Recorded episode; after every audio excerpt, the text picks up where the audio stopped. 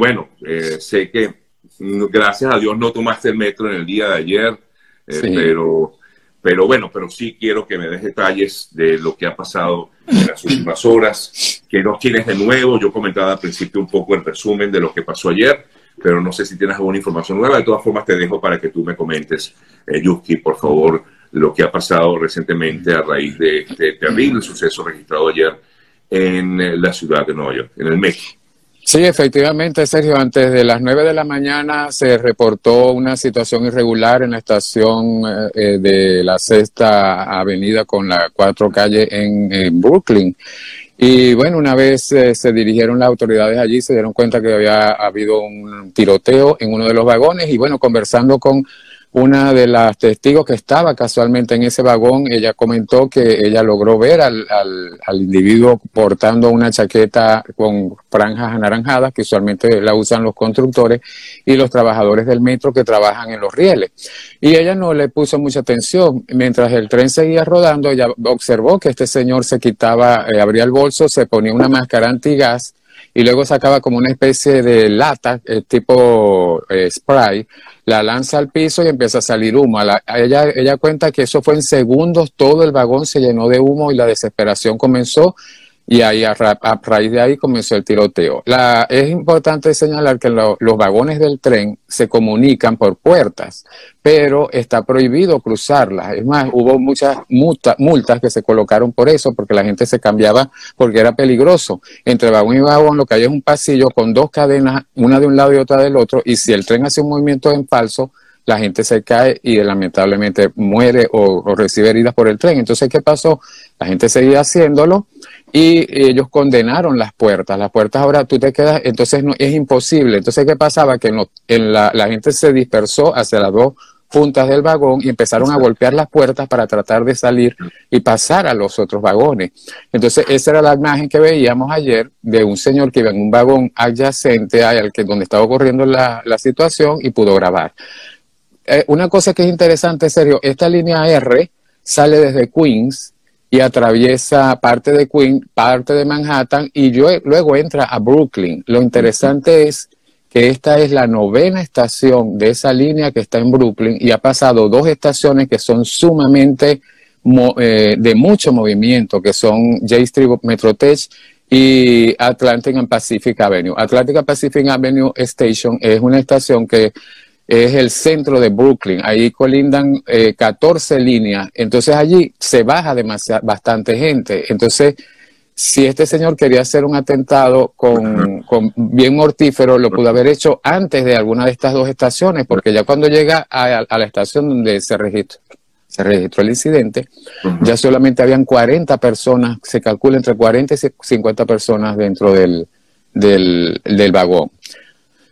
Eh, entonces, eh, claro, eh, digamos que por lo que se puede apreciar, Yuski, yo no lo puedo asegurar, yo no soy investigador, pero uno viendo la, información, quería generar cierta alarma, pero tal vez no generar esa mortandad tan grande, Yuski. Sí, lo que cabe, lo que, lo que impresiona es la cantidad de armas que tenía, porque se descubrió que, tenía no solamente el arma con que disparó, dejó de disparar porque se le trancó y la lanzó y aparte aparecieron tres, eh, eso se llama magazine, en inglés es la ruleta, donde van las balas, se consiguieron dos más, o sea, el tipo iba preparado para algo grande y aparte que tenía explosivos. Él alquiló un camión van de mudanza en Filadelfia y de Filadelfia a Washington a Nueva York es una hora y media más o menos. Y eh, esa camioneta, una vez que se, que se logró ubicar, la policía la logró ubicar, se identificó y es el, el individuo que está como individuo de interés es Frank James. Todavía la policía está tras la pista, 50 mil dólares está ofreciendo eh, la policía por cualquier dato que se dé sobre este señor. Y bueno, permíteme, permíteme colocar la fotografía de Yuski. Este Exacto. es el personaje que en teoría está siendo buscado por la policía. Ajá, continúa. Sí, así es. Y bueno, ah, el último reporte habla de 29 personas atendidas en los hospitales, de las cuales 10 fueron por ah, heridas de bala y hasta ayer a, las altas horas de la noche 5 continuaban en situación delicada. La policía eh, minutos después de que sucedió esto, la policía cerró todo ese vecindario y bueno, fue difícil porque la policía estuvo buscando casi que levantando hasta las piedras buscando a este señor porque sabían que estaba en algún sector de, esa, de, ese, de, ese, de, esa, de ese vecindario.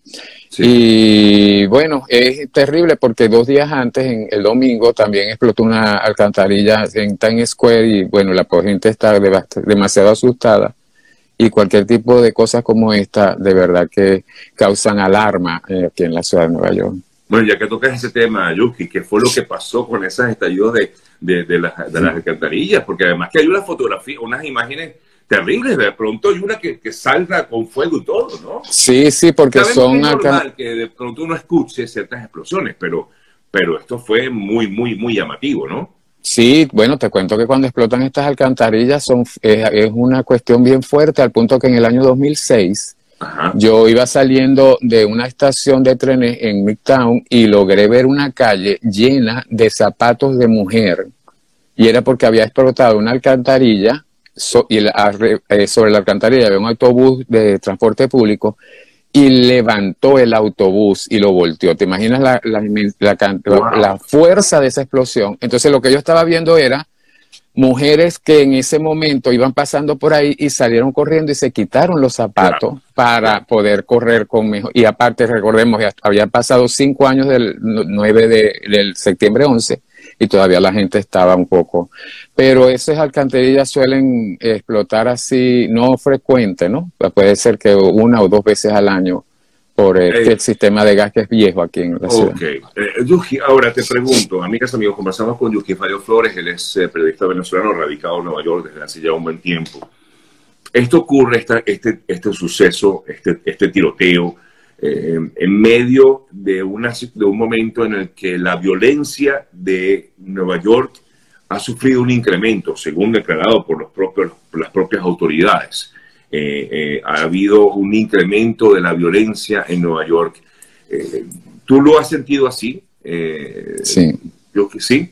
Sí, sí se siente. Imagínate que hay sectores donde hay mucha gente que está consumiendo droga y están en la calle. Entonces antes tú podías pasar y podías ver a dos o a tres tranquilos, y, pero ahora lo puedes ver con algún palo, algún objeto.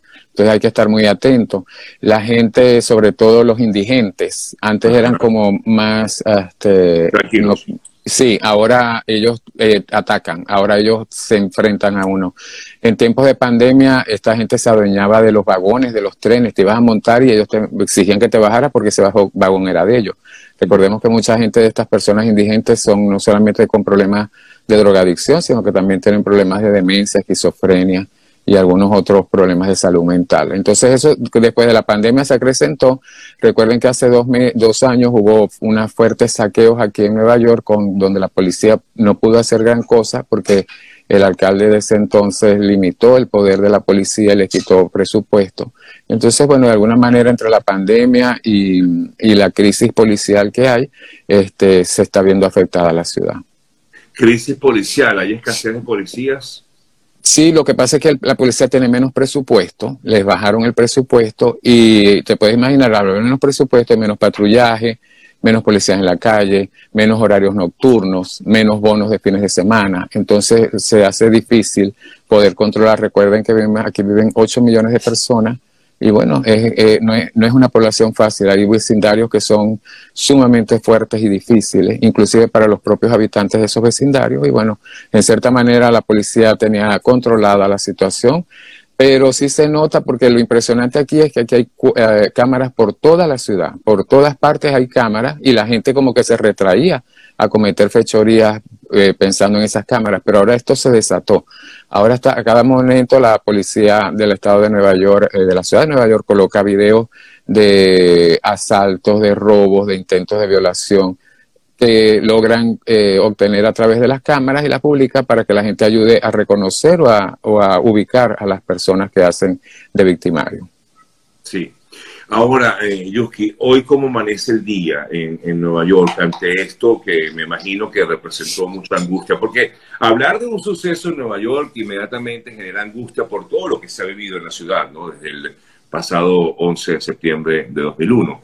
eh, cómo amanece Nueva York, que has podido, has tenido el chance de ver la calle hoy eh, cómo, cómo se siente la, la, población, o por lo menos desde ayer en la tarde, ¿qué, qué, percepción tiene? Bueno, te cuento que ayer yo después de que eh, usualmente la gente en los vagones del tren va o leyendo o pendiente de su teléfono o mirando a cualquier lado para evitar como que contacto visual, pero es normal, es una situación que cada quien anda como que en lo suyo. Pero desde ayer yo estaba notando anoche, ayer tarde y en la noche noté que la gente está como más atenta a ver qué es lo que está pasando alrededor, como que está como pendiente, ¿no? Eh, este, hay mucha eh, presencia policial en estaciones que son eh, simbólicas, por decirlo de alguna manera, como las estaciones de Times Square, Grand Central, Penn Station. Este, en todas esas estaciones de gran movimiento de gente hay presencia policial y por lo menos en Times Square eh, la presencia de los eh, escuadrones antiterrorismo que están casi que 24 horas en esa zona. Pero sí se nota al nivel de población, se nota un cierto este, cuidado a la hora de tomar el tren, porque lamentablemente el tren es la única, el único medio de transporte de fácil acceso y de más rápido que hay en la ciudad de Nueva York y sobre todo en horas pico. Entonces la gente está tomando sus, sus precauciones y bueno, es posible que la policía comience a tener algún tipo de operativo para ver, eh, como lo ha hecho en algunas oportunidades, que colocan mesas y cuando ven personas con eh, paquetes sospechosos o grandes maletas o grandes eh, mochilas, los les piden eh, eh, proceder a una revisión de lo que llevan para poder entrar al tren. Es lo más probable que se comience a hacer. Pero hay presencia policial en muchas de las estaciones hoy día.